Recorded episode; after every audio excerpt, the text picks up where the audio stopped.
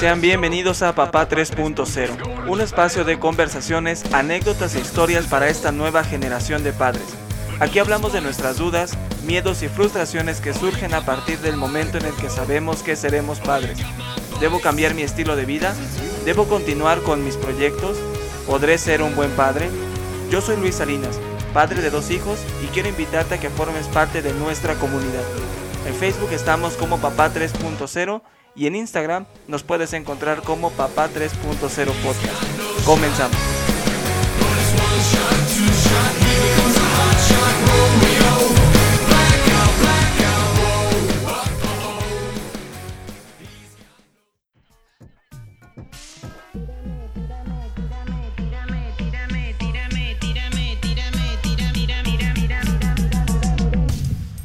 Tíramelo. Bienvenidos a Papá 3.0. Este episodio es bastante random, ¿no? Nunca empezamos con música y menos de reggaetón, pero el tema de hoy lo amerita. Hoy vamos a estar hablando de fiestas, eh, reggaetón y permisos. Y creo que es un tema que está pues en boga. El reggaetón está por todos lados los permisos a la orden del día y las fiestas ni se diga. Y bueno, como cada semana está conmigo la conciencia. ¿Qué tal amigos? Muy buenas tardes, muy buenos días o muy buen día para empezar, ¿no? Eh, hoy tenemos a, a un amigo que creo que ya está haciendo como que aquí su, su debut y su... Pues lo estamos aprovechando algunos días que tiene espacio en su agenda. Pues, eh, pues acá anda con nosotros el día de hoy para hablar de este tema que es pues bastante... ¿Cómo lo llamas conciencia? Pues que ha de saber mucho, ¿no? Ha de saber más que nosotros. Pues mira, si viene de- del mero centro de la Guerrero, como él se denomina, seguro nos va a dar algunos, algunas recomendaciones musicales. O cátedras, ya lo diría él en, en su modo. Así que, amigo, ¿cómo estás? ¿Qué pasó? ¿Cómo están? Ya estamos aquí a perrear intenso. Muy bien. Ahora, ¿cómo, ¿cómo definirías tú el reggaetón, güey? No, definitivamente es un género que a mí en lo particular no es como mi hit. El reggaetón tiene ya muchísimo tiempo en Latinoamérica, no es un, un género de música nuevo. Tomó mucho, mucho, mucho impulso eh, la última década, pero ya lleva más de dos décadas en, en generándose en Latinoamérica. Eh, quizá recordemos los de esta generación, al general, a Vico sí, este... Pero y- eso, eso es reggaetón, Rulo. O sea, déjenme hacer un paréntesis. Rulo, además de habernos contado una extraordinaria historia como papá soltero, hoy está hablándonos de, temas musicales. Rulo es una persona muy culta en términos musicales, conoce pues prácticamente todo, conoce salsa, conoce de reggae, conoce reggaetón, conoce de rock, conoce de ska, conoce de rap. Es, a, a- a mi parecer, la persona más culta en términos musicales que yo conozco, a la cual yo tengo un enorme respeto en cuanto a la cultura y cuando sí, cuando yo necesito una recomendación musical, la primera persona a la que yo recurro es a Rulo.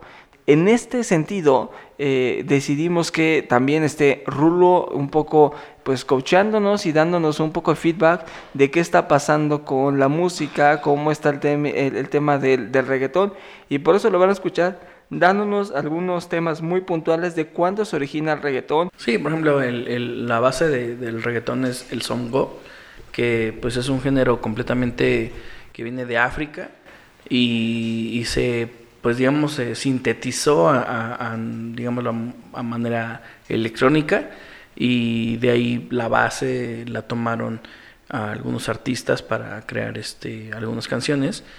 Eh, digamos que en el, en el norte del continente estaba el rap y en el sur del continente estaba eh, surgiendo el, el dancehall de, de que venía de Jamaica y se mezcló con, con, con estas bases que empezaron a surgir en Latinoamérica como el, el songo y pues ya viene ahí el, el reggaetón. A partir de ahí ya, ya empieza a, mezclarse la música de, de esos géneros y empiezan a haber algunos este, exponentes de ese género.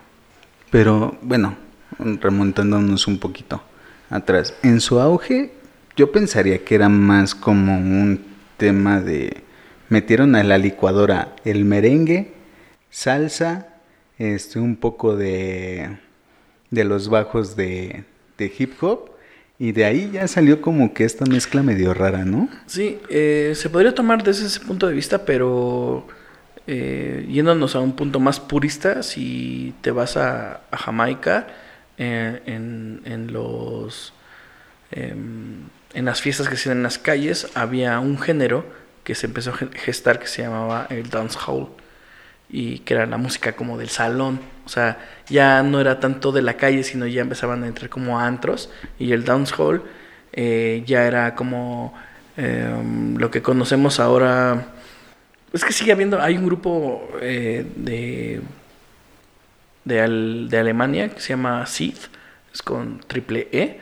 Ellos siguen haciendo dancehall y es el dancehall más puro y, y, y, y, pues lo escuchas y dices, "Ah, eso es como que reggaetón, pero no reggaetón. No. es, es dan- dancehall. A ver, corrígeme, ¿no el dancehall era como ya el meter sintetizadores a Exacto. la base del, de, del- de la música reggae? Exacto. Porque ahí nace. ¿no? Ahí nace este, el sound system, empezó Ajá, a sí, meter sí. eh, lo que sintetizadores y de ahí salió el dancehall. Y ese dancehall eh, viaja a las islas Ajá. del Caribe, eh, Puerto Rico, y, y eso eh, de alguna manera también llega a Panamá por medio del, del, pues, de la comercialización de, de productos, llega por barco esa música a Panamá y digamos que el principal exponente del dancehall y que posteriormente se convirtió en reggaetón fue el general, ¿no? De manera comercial. Quizá hubo eh, un underground en esa escena que, que ya traía esos ritmos, pero pues finalmente al único que conocemos eh, de manera comercial es al general. ¿El general en qué años, Rulo? General como por el 92. O sea, dirías que los primeros, las primeras apariciones del reggaetón en forma noventas 90 con el, con el general. con el general. ¿Y qué, qué tocaba el general? Para los que no sepamos, quizás, o sea, era, que era como, La canción de- como latinos era porque... Te ves buena, rica y apretadita, Latinos Unidos. Ok, Este, a ver, está. aquí estamos con... A ver, Ahí si se fijan, la base es esa. ¿esa es cuál? Esa es el- la base del reggaetón, pero eso es eh, más puro al dancehall. Ok. ¿Cómo se llama esa conciencia? Es rica y aperetadita, ¿eh? Empezando por el nombre, amigo. ¿Eso qué es? ¿Como noventas? Noventas totalmente. Incluso se retoma cuando vas a alguna fiesta. Vuelven a sacar al al general cuando ya están en la fase del reggaetón. Lo vuelven a tocar, ¿no? O sea, es la base. Ok. ¿Qué otra tiene el, el general? ¿Conciencia? A ver, algo que... Y que no nos salga el, el comercial de... ya sabes. Mami, quiero que sepa que tú te ves buena y no he visto ninguna Incluso el- la temática que él empezó a poner fue demasiado atrevida para, para su La generación. letra, ¿te refieres? Ah, la letra, se- aunque no decía ninguna grosería, en algunos países era clasificación adulto o maduro, ¿no? Eh, Ok. no, no era para todos los oídos, era censurada, aunque era un ritmo que todo el mundo lo pedía, pero se censuraba la letra. Pero era, era, era como más... mm, me declaro completamente ajeno al, al, al- a la música de reggaetón. Pero estos sonidos que escucho del general son como más latinos, o no sé, como, como más guapachosos, como... hoy- es lo que te digo, o sea, eh, viajaron esos, esos, esos sonidos de, de Jamaica, del dancehall, pasando por Puerto Rico. Y de Puerto Rico, pues bajaron a Panamá y de Panamá volvió a subir hacia, hacia todo lo que fue el Latinoamérica, ¿no? Sí, fue como esta mezcla de, de, de ir como renovando lo que ya escuchaban, irle metiendo un poquito de su cosecha. Al fin de Para- cuentas ya estaba sintetizado. Exactamente, ya iban como mejorando ciertas cosas y claro, de donde venía tenía su, su toque, pero en donde se escuchaba más o donde se estaba haciendo el boom empezaron a meterle también su sazón, ¿no? Y que es como lo que dice Rulo, ya eh, cuando sube otra vez, ya viene todo como revuelto con todos los países que ha pisado y donde todos le han metido un poquito de mano. Y donde se volvió más rico y, de donde parte realmente o se le da la denominación de origen actualmente es Puerto Rico, ¿no? Pero es un ritmo completamente caribeño de Jamaica que, que viaja por, por mm, temas este, turísticos o cuestiones de que alguien llevó una cinta, en ese entonces todavía cassettes, de, de una isla a otra y, y ese, esa persona le mete su propio este, esencia y, y comienza a modificarse. Hoy los más grandes exponentes del reggaetón, voy a pecar quizás eh, auditorio, eh, pero es como Maluma, ¿no? Bad Bunny, eh, Osuna, son, son puertorriqueños, son colombianos, son ¿qué, qué pasa ahí? Porque yo tengo una percepción en que Colombia es como el país en donde hoy más reggaetón se hace y hoy me dices que es Puerto Rico. ¿Qué, qué pasa ahí? No, o, o o es una apreci- mala apreciación mía. La, como lo, dije, el, como que la denominación de origen del reggaetón actual es Puerto Rico. Pero en donde desayunan, comen y cenan eh, 24/7 el reggaetón es en Colombia. Y pues por eso existen ya exponentes como Maluma, que, que tienen un gran éxito, pero pues es una cultura ¿no? que se generó ya allá. Digamos que de, eh, de Puerto Rico está Vico sí, que todo el mundo respeta dentro del género. Y, y no nada más, a Vico sí, yo tengo entendido que en su país lo conocen como el padre del reggaetón. Y porque empezó a tener esta mezcla de sonidos y bueno, su voz, pues ya. Pero también es muy respetado en el mundo del hip hop, Ajá. ¿no? Eh, porque también marcó una pauta importante al tener esas letras a veces medio crudas o medio profundas que no se tocaban en una, en una canción comercial. Es curioso porque Vico sí, mm, en sus letras, aunque el- la base era reggaetón, pero su letra era completamente de carga social, ¿no? Siempre hablaba de un mensaje positivo o de la crudeza que pasaba en las calles. Calle 13, de estilo de, de letra. Eh, sí, pero digamos que Calle Protesta. 13, ajá, Calle 13 también es de Puerto Rico y René, que es el, la mayoría de, de las letras que él, él es el que lo escribe, pues dentro de, de su mundo respeta mucho a Vico, sí. O sea, eh, él dice que el papá de todo eso pues, fue Vico, ¿no? ¿Y, y en qué momento se da esta coyuntura en que las letras del reggaetón se convierten en un tema abruptamente sexual? Ahí ah, el ¿Qué- tema qué? es el producto. O sea, es un tema más de, de hacerlo más atractivo hacia el, al consumidor final, ¿no? Exacto. Exacta. eh, ¿Qui- por ejemplo, ¿quién- tien- ¿Tienes identificado quién es el, el- como de los pioneros en que cambia esta letra de protesta a algo muy sexual? Es que como te comento, ah, hubo, hubo como dos variantes. O sea, cuando, cuando esos ritmos llegan a la parte sur de Latinoamérica, que fue Panamá, y comienzan a subir este, por toda Latinoamérica hasta llegar a, a Centroamérica, México, eh, hubo ya, ya cuando llegan ahí ya había raperos. O sea, ya estaba Claudio Yarto, y Caló y todo ese rollo, ¿no? Cuando llega y se amalgama tanto las letras del general que ya empezaban a ser un tanto Relevantes en- sexosas, eh, a- hablando mucho de la mujer, de, de su figura, de, de cómo bailaba. Cuando en Puerto Rico estaban muy clavados ellos en la onda del rap este gringo de, del Bronx, ellos estaban muy clavados, eh, eh, y por ejemplo Vico sí, pues, eh, traducía lo que se generaba allá y allá se estaba, estaban hablando de los problemas del barrio, de la drogadicción, lo que estaban pasando. Y Vico sí tradujo esas canciones, digámoslo de esa manera, las aplicó a su, a su mm, entorno, que era Puerto Rico, y generó canciones de conciencia eh, social eh, con base de reggaetón. Entonces, eh, esas canciones para mí, en lo personal, es así, tienen mucho valor. ¿Tenemos algo conciencia de eso? Para...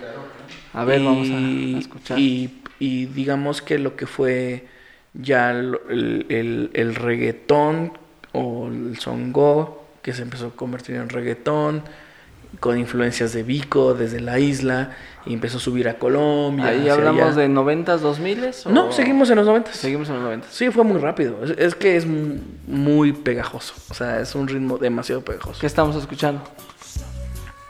Por ejemplo, a eso ya es Vico. Es Vico sí con cultura profética, dos este, parteaguas aquí, donde está el reggae junto con un grande del, de- de la música. Del, Y acá son letras de protesta. O ya es más Eh, en sexual. esta canción habla sobre la conciencia que tiene que tener un padre a su hijo. De, Pues- de dejarlo de golpear y, y crearle valores, ¿no? Y está muy buena esa regla, pero pues bueno, digamos que Vico sí, precisamente por haber caminado por ese eh, eh, esa, esa camino de la letra no popular, pues, quedó fuera del mercado. Oye, esa, no, me declaro otra vuelta eh, ignorante de todo este movimiento de reggaetón. Esta letra es la de eh, la serie de Pablo Escobar. No, No, escucho la, la voz como muy similar del intro de la serie de Pablo Escobar, El Patrón del la, la- toda la serie de Caracol que hizo eh, la, esta este, productora la generó un salsero que se llama Yuri Buenaventura. Ok, Y Yuri Buenaventura se alió con un eh, rapero, mm, no recuerdo ahorita su nombre. Eh, ¿eso qué es género es? Es, es- No, es salsa, o sea, es- Salsa. es, rap. O sea, la- la- el soundtrack de la película El Patrón del Mal Ajá. es rap con salsa, es una, una fusión de rap con salsa. muy bien. Ahora, ¿cómo brincamos, Rulo, de, de- digo, ya me dijiste que, no- nos dijiste que este es un tema mucho más de producto y de hacerlo más comercial, pero hubo un momento, no sé qué creas conciencia, pero en México en el que fue el boom de los reggaetoneros y escuchas por todos lados reggaetón y se volvió un movimiento pues bastante fuerte entre la juventud ¿Y por qué quisimos traer este, este tema a la mesa? Pues es porque de repente nuestros hijos o nosotros mismos escuchamos canciones y que no sabemos de dónde vienen y por eso la importancia de traer a Rulo, que es un experto en la música, en que nos pueda ir guiando en esta aventura musical, cómo se van originando los movimientos, cómo se va transformando la música, las letras y, y cómo llegamos al producto que hoy nuestros hijos bailan y eh, lo escuchamos en todas las radios, en, es de los primeros lugares de Spotify, si tú este, pones la lista de las canciones más eh, importantes en Spotify, el, el top 10, etcétera, las principales son de reggaetón y todas son... eh, Afortunadamente, eso que comentas es solamente en Latinoamérica. ok, Y en Europa, eh, digo, no, no es como que lo más chido, ¿no? Pero Ed Sheeran está, está muy popular más allá del reggaetón y eso está genial. Y ahí es, ahí es donde, donde sale este tema tan importante de las fiestas, el reggaetón y los permisos, ¿no? Pensando en esta generación de papás que tiene adolescentes, hijos adolescentes, que están escuchando reggaetón pues todo el tiempo y que lo están bailando y que están yendo a las fiestas, ¿qué tendríamos que hacer? ¿Cómo tendríamos que entenderlo? ¿Tendríamos que satanizar el, el, el- el- género de reggaetón? No. ¿Cómo, cómo, ¿Cómo vamos guiando a nuestros hijos en este camino? Eh, mira, yo considero que tengo un hijo adolescente eh, y lo que, se, lo que él escucha afortunadamente es rap. o sea, su, su hit es el rap. Incluso escucha mucho, le gusta Elvis Presley, le gusta eh, James Brown, entonces está súper chido. Eh, sin embargo, no es ajeno al reggaetón. ¿Por qué? Porque sus amigos, sus amigas, el medio, los memes o los videomemes, sus bases son reggaetón, ¿no? Entonces, está tan influenciado de toda esa corriente eh, musical popular, este, que pues ni yo me puedo hacer ajeno, también tengo que parar un- una oreja a escuchar qué es lo que están diciendo esas canciones, que realmente a veces eh, topan en lo absurdo, Eh, pero pues bueno, ten- tengo que poner atención a lo que, lo que está, pues de lo que están hablando ellos, ¿no? Esa es, su conversación, a final de cuentas es la conversación de los chavos. Pero yo creo que también es un tema del, de la época en la que estamos viviendo. Lo veo así. Porque en, en un momento dado, eh, nosotros, bueno, yo, yo crecí escuchando ska. Entonces, eso también en mi familia decían, no mames, ¿qué estás escuchando? Y pues a final de cuentas no era como algo que escucharan ellos, pero era mi gusto, ¿no? Al igual como con el este reggae. Soy Pero ¿qué exponentes de ska había? O sea, en ese momento, ¿qué había? eh, en el auge estaba Genitalica, estaba Panteón Rococó, Fabulosos Cadillacs, este en un, en un momento lo categorizaron, yo creo que mal, a las víctimas del Doctor Cerebro, pero también las metían ahí. Era como, en ese momento, un rock en español, pero era totalmente distinto. Sí, fue un movimiento demasiado fuerte aquí en México, muy, muy fuerte, porque... ¿Qué años eran, Rulo? Eh, ya eran finales de los 90, principios de los 2000 aquí en México. ¿Ok? Eh, por ejemplo, Panteón Rococó creo que es por ahí del 97, nove- ah, fue, no, Panteón Rococó empezó a tocar a partir de 95. Eh, ellos ya empezaron como que a gestar el, querer formar un grupo, empezar a hacer ese tipo de cosas y después tomar ya el, el camino del ska. A ellos les tocó el movimiento del ZLN y no solamente a ellos, sino realmente el movimiento del ska en ese entonces se alió mucho del movimiento del ZLN y fue muy fuerte. O sea, El STLN era 94. 94. 94. Entonces a ellos les tocó toda esa parte de la matanza de Acteal y, y, y, y, eso los volvió, eh, volvió la, eh, les hizo tener una voz y una fuerza en, lo que estaban comunicando. Y pues ahí estaba Panteón Rococó, estaba la Secta Core, estaba Salón Victoria, estaba um, la Nona Pancha, la Tremenda Corte, la Matatena, eh, fue un movimiento de ska muy fuerte aquí en, en la Ciudad de México, fue fuertísimo. Y también en el norte del país, en la parte de Monterrey y ya en el paso hacia Los Ángeles y todo ese rollo, había un movimiento chicano latino de ska también muy fuerte en esa época.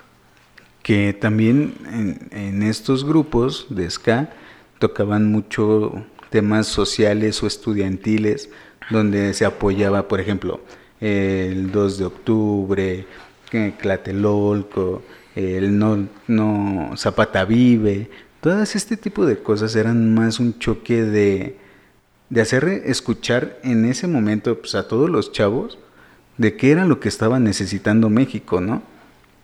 Sí, eh, y no solamente eso, sino mm, estaban metiendo, eh, eh, am- creo que estaba mal tomado, pero así, al fin México, querido, el skate, los chavos estaban en patineta, se les llamaba escatos.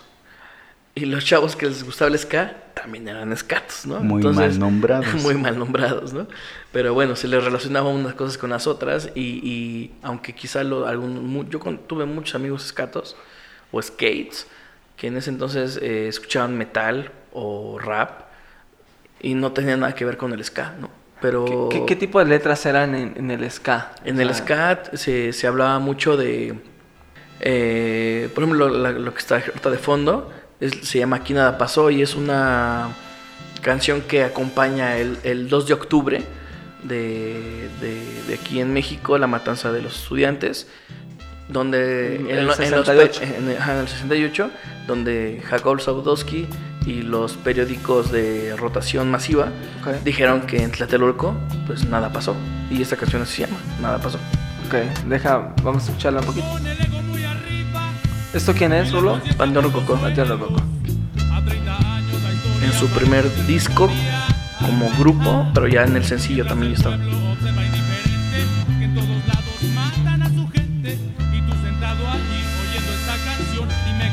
¿cómo estaba la libertad de expresión? Estas canciones que retrataban eh, pues lo que realmente pasó, quizás, el sentimiento de la sociedad y que el gobierno había una represión pues, brutal en cuanto a lo que a las cifras de muertos, etcétera. ¿Cómo estaba? Pues mira, hasta el, el año de hoy yo creo que no hay eh, una cifra exacta, ¿no? Yo creo que en los archivos, en esos eh, almacenes de papeles que ha de tener el gobierno, seguramente ya está la cantidad de personas que desaparecieron y que fallecieron. Aquí en Tlatelolco. Pero es algo que nunca van a admitir. Aunque ya haya un presidente que está enjuiciado políticamente, eh, hay un juicio político hacia este presidente o expresidente, nunca van a admitir qué fue lo que pasó, ¿no? Eh, y, y precisamente esa empatía que estaba pasando con los zapatistas, con el, en- el ex movimiento del 68, eh, con la casi desaparición de la clase media, eh, que actualmente ya no existe. Eso dio mucha voz a, a estos grupos para poder expresarse, ¿no? Ok. ¿Cómo entra el reggaetón? ¿Qué, Yo- qué- qué- yo creo qué que- segmento cubre? Eh, pues, quizá el- eh, recibiré comentarios eh, de haters a partir de lo que Ya voy a los decir. tenemos. pero- Eh, lo que va a pasar, o lo que pasó en, en ese momento, es que sí, o sea, los, los puristas del rock odiaron el movimiento del ska. ¿Por qué? Porque le decían que era salsa, porque utilizaban metales, ¿no? Instrumentos de viento, y porque eran a cierto punto bailables la- los ritmos que se tocaban. Aunque realmente la esencia de la letra era de protesta, como el rock. El- el- la base del rock es. ¿Por qué se creó el rock? Porque se tiene algo que decir de alguna manera fuerte, de alguna manera de protesta.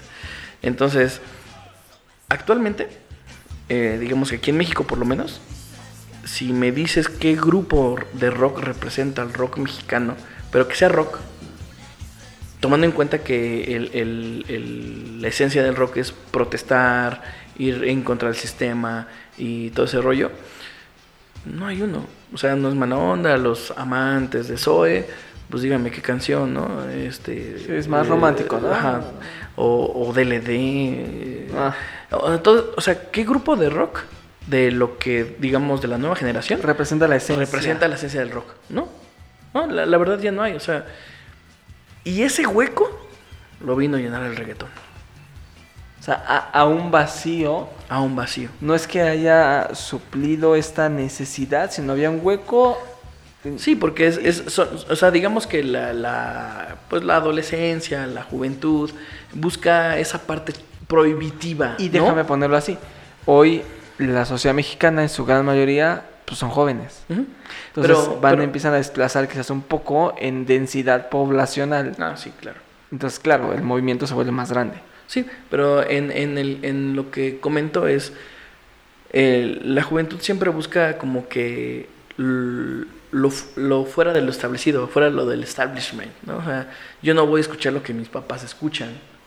En mi caso, a mí me encanta Caifanes, mi hijo no escucha Caifanes. ¿Por qué? Porque aunque sea rock, aunque en su momento era lo, lo contrario al establishment, Caifanes ya es un producto conocido, popular, y que se quedó en una generación y ya.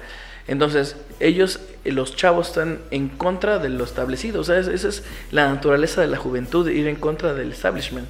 Entonces, si no había rock que dijera cosas que en la que protestas, entonces existió el reggaetón que dijo nalgas, culos, chichis, coger y... Hoy, hoy, ¿cuál es el mayor exponente de reggaetón Aquí en México, en México? ¿Cuál es? O sea, escucho yo Bad Bunny, escucho Ozuna, ¿cuál, cuál es?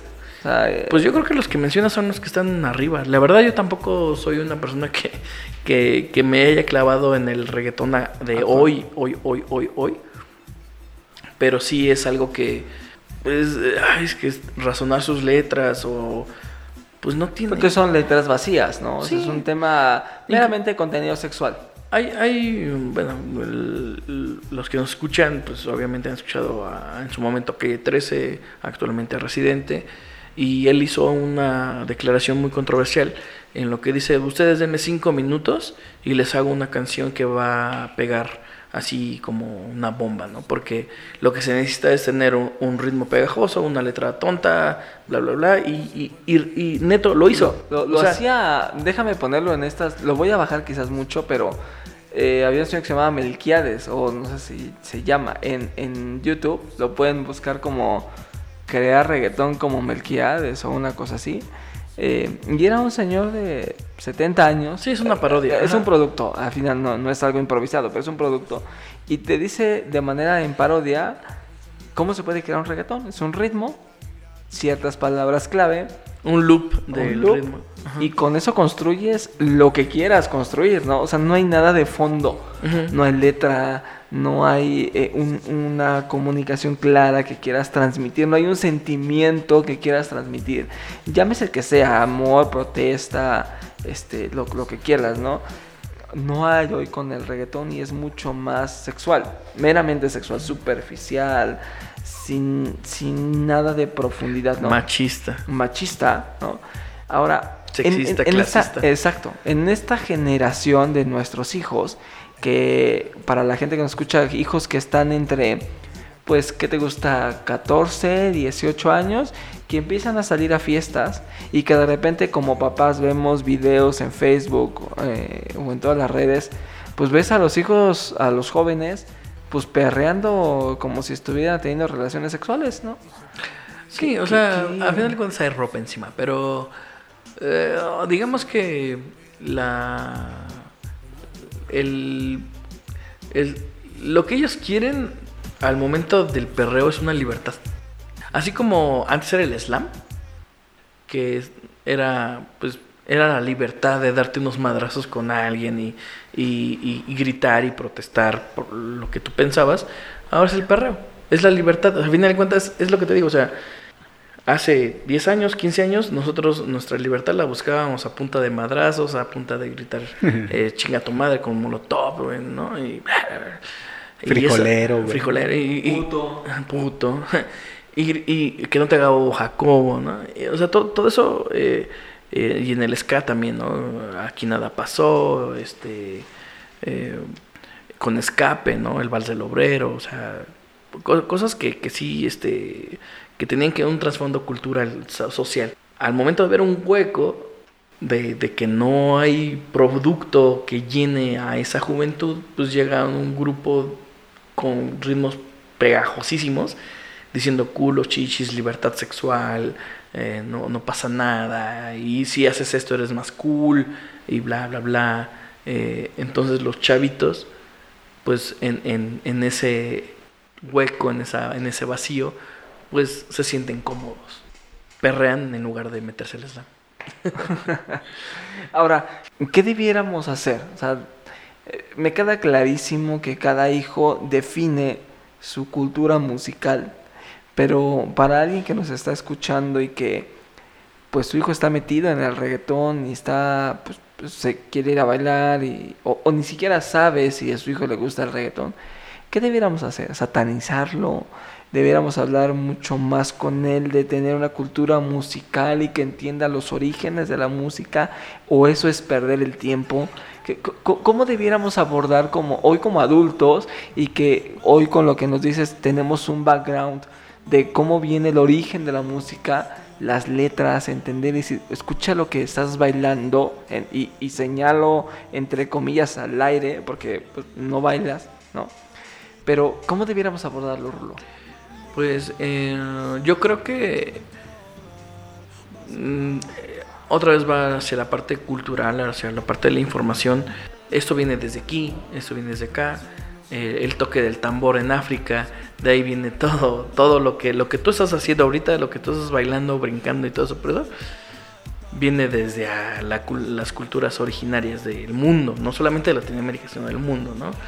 Eh, y, y, pues quizás si le interesa al chavo, pues eh, marcarle el camino. Mira, esto viene desde acá y la rama se, se, se divide eh, en tantas cosas desde África.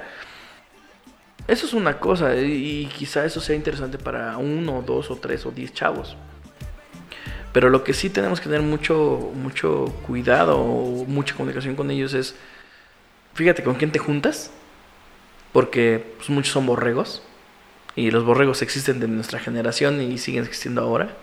Eh, después en, en mi generación hubo un momento que eran los pausers, en, en la generación de mis, de mis de mi mamá eran los borregos y ahora no sé cómo se les diga a estos chavos que solamente siguen haciendo las cosas o imitan cosas por imitar sin saber el origen. Entonces, qui- quizá creándole un poco de conciencia a tus hijos, diciéndoles, mira, pues el origen de esto es esto, y, y si te gusta esto, podría tener un origen de aquí o, o de acá. Yo creo que eso podría incluso generarle un gusto musical para crear a partir de lo que es su, de su conocimiento. Pero yo ahí difiero un poco, porque a final de cuentas, tu, tu papá no te metes tanto a lo que están escuchando a tus hijos y a veces yo creo que menos vas a poder a, a investigar qué es lo que, de dónde viene. Yo creo que algo más sencillo sería como, si, si tu hijo escucha este, el estéreo o más bien pone su música en el estéreo, ponerle un poquito de, de atención a la letra que está escuchando, para mí no sería satanizar, pero sí ver el comportamiento o cómo impacta esa música en mi hijo o en mi hija, ¿no? Porque a final de cuentas, mm, la música es libre y a lo mejor y tú le dices, es, le das este espacio cultural o esta cátedra de cultura, pero y si no le interesa o si no le gusta, la va a seguir escuchando. A final de cuentas va a estar en, Spotify o en este YouTube, donde puede escuchar lo que sea, la hora que sea, desde su celular, y no va a tener nada que, que, que lo limite. Yo creo que es más como orientar un poquito de, es neta, tú, tú quieres verte así como, como esa chava de que te estén diciendo, te estén eso tú lo quieres en tu vida y ver qué respuesta tienen los hijos hacia esas preguntas, ¿no? De, pues no, nada más me gusta, me gusta el ritmo, porque a veces a, mí me pasa que yo soy más de- del ritmo o de la música y no de la letra, ¿no? Entonces pudiera ser como que también un- una alternativa de, de ellos, de que buscan unos ritmos pegajosos, como bien decía Rulo, pero no tanto de la letra. Pero pues a final de cuentas la acompaña. Sí, o sea, va. Yo creo que va del. Sí, tienes toda la razón, pero yo creo que el, el ponerle la base a los chavos, ¿sabes qué?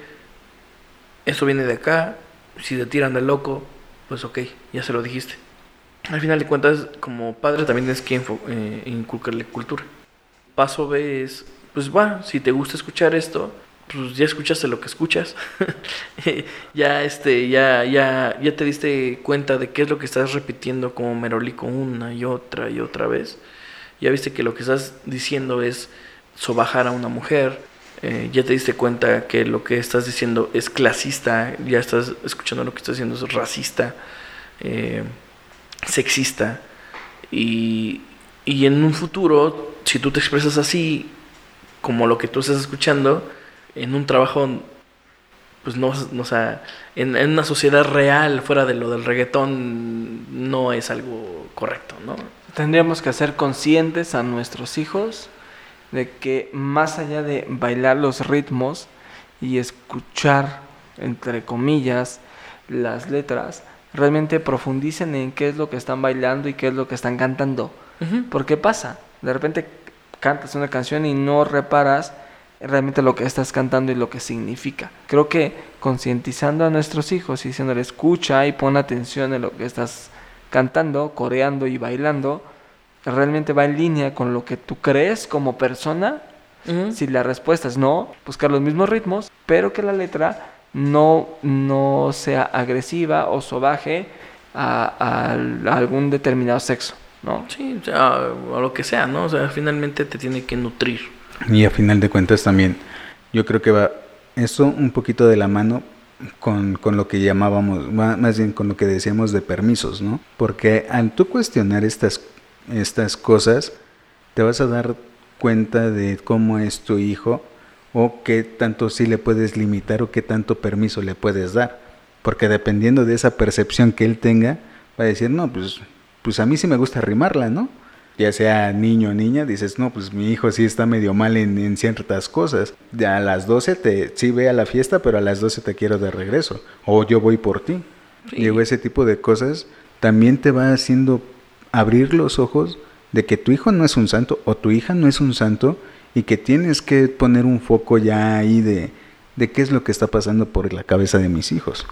Sí, y aparte, eh, este, este tipo de letras y ritmos en una fiesta, pues eh, si no hay una supervisión o no, o simplemente se, les da el espacio para que lo hagan, obviamente pues va a haber eh, reacciones físicas, ¿no? Y yo creo que eso es lo más normal de lo normal.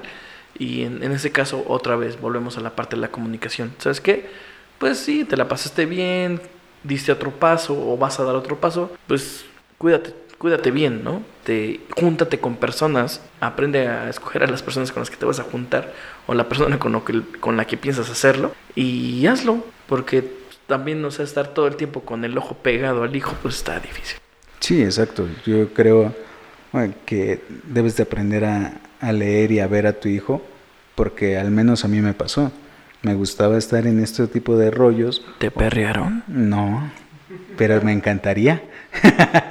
no, pero a final de cuentas creo que lo hablo a tema personal, ¿no? Yo me juntaba con malas personas que hacían malas cosas y no por eso fui yo una mala persona, simplemente estaba inmiscuido ahí. No pensaba tal cual los riesgos que pudiera tener porque estas personas, digo, vendían cosas ilegales, pero pues no era de que yo las consumiera o que yo estuviera este, ahí porque tuviera un gusto a, simplemente pues era mi círculo en ese momento. Sí, exactamente. O sea, los, los chavos tienen que tener pues ese espacio para que ellos puedan también discernir. Porque no solamente es en la fiesta, ¿no? En donde van a tener que tomar decisiones importantes. Tienen que tomar, aprender a tomar decisiones importantes en la vida. Fuera de la fiesta, en la calle, ¿no? Entonces, eh, es, va otra vez lo mismo, comunicación con ellos, eh, darles la confianza de que puedan expresarse eh, de lo que ellos quieran y, cuáles son sus inquietudes y pues decirle, ok, si tienes esta inquietud, mira, esto se resuelve así, o, te dejo esto, o si quieres que te lo diga, pues te lo digo, si quieres in- informarte por ti mismo, aquí está tu lele, o el video, porque todos ya son tutoriales, pero pues no lo dejes así, o sea, aprende, aprende, Pues lo más importante es la, la información. Creo que, eh, que nuestros hijos experimenten y que vivan su propia vida y aprendan a tomar decisiones es la clave más importante para que ellos vayan creciendo como, como seres humanos, ¿no? como personas, y empiecen a formar un criterio propio de qué les gusta y qué no les gusta, pero eh, que sea un criterio basado en información y no solamente sea un criterio eh, hecho de ritmos y de sonidos que me parecen pues cool, eh, pero que la letra y el fondo no es algo que empate conmigo. Entonces es importante que nuestros hijos no sean parte pues de una manada, ¿no? Lo que decías, Rulo, sino que realmente entiendan a dónde están perteneciendo en el momento en el que cantan, corean, bailan, de qué están siendo parte. Si va en línea con lo que están buscando y queriendo pertenecer, pues está perfecto. Si no, entonces hay algo que corregir detrás y seguramente pues hay muchos ritmos, muchos géneros que pueden cumplir y suplir esto que hoy quieren sin necesidad de tener que corear y cantar y bailar ritmos que en letras pues son misóginos y sexistas, clasistas y pues creo que eso sería como lo más importante, ¿no? Y en el tema de permisos, pues creo que la libertad como papás pues tiene que fluir, tiene que darse y ir generando esta relación con nuestros con nuestros hijos, ¿no? Conciencia, pues se nos eh, se nos acabó el tiempo. El, el reggaetón es un ritmo que hoy se baila en todos lados, que se anuncia en todos lados, que incluso hubo un, un em, hashtag ahora en los Grammys de que el reggaetón no ganaba este premios y reconocimientos, etcétera. Pues Entonces, precisamente fue porque la industria se dio cuenta que ya, o sea, ya hay que buscar algo nuevo, algo diferente, al- darle next a eso donde ya se había estancado tanto tiempo. Entonces es un tema muy importante, ¿no? Que está en nuestros hijos y que era importante para nosotros, que somos papás. Sí, justo, porque a final de cuentas, a lo mejor y la música que escuchamos no nos define como personas, pero tenemos que tener el ojo bien abierto para saber o leer la calidad de personas que estamos educando hoy en día, ¿no?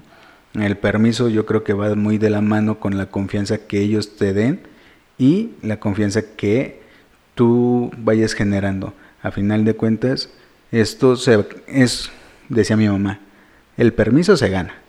Así de que...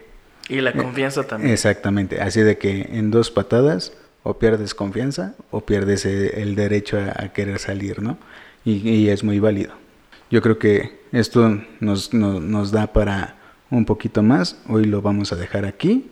Muchas gracias, Rulo, por estar con, con nosotros compartiendo otro episodio más. Rulo, de, de mi parte agradecerte el, el tiempo que nos has dedicado.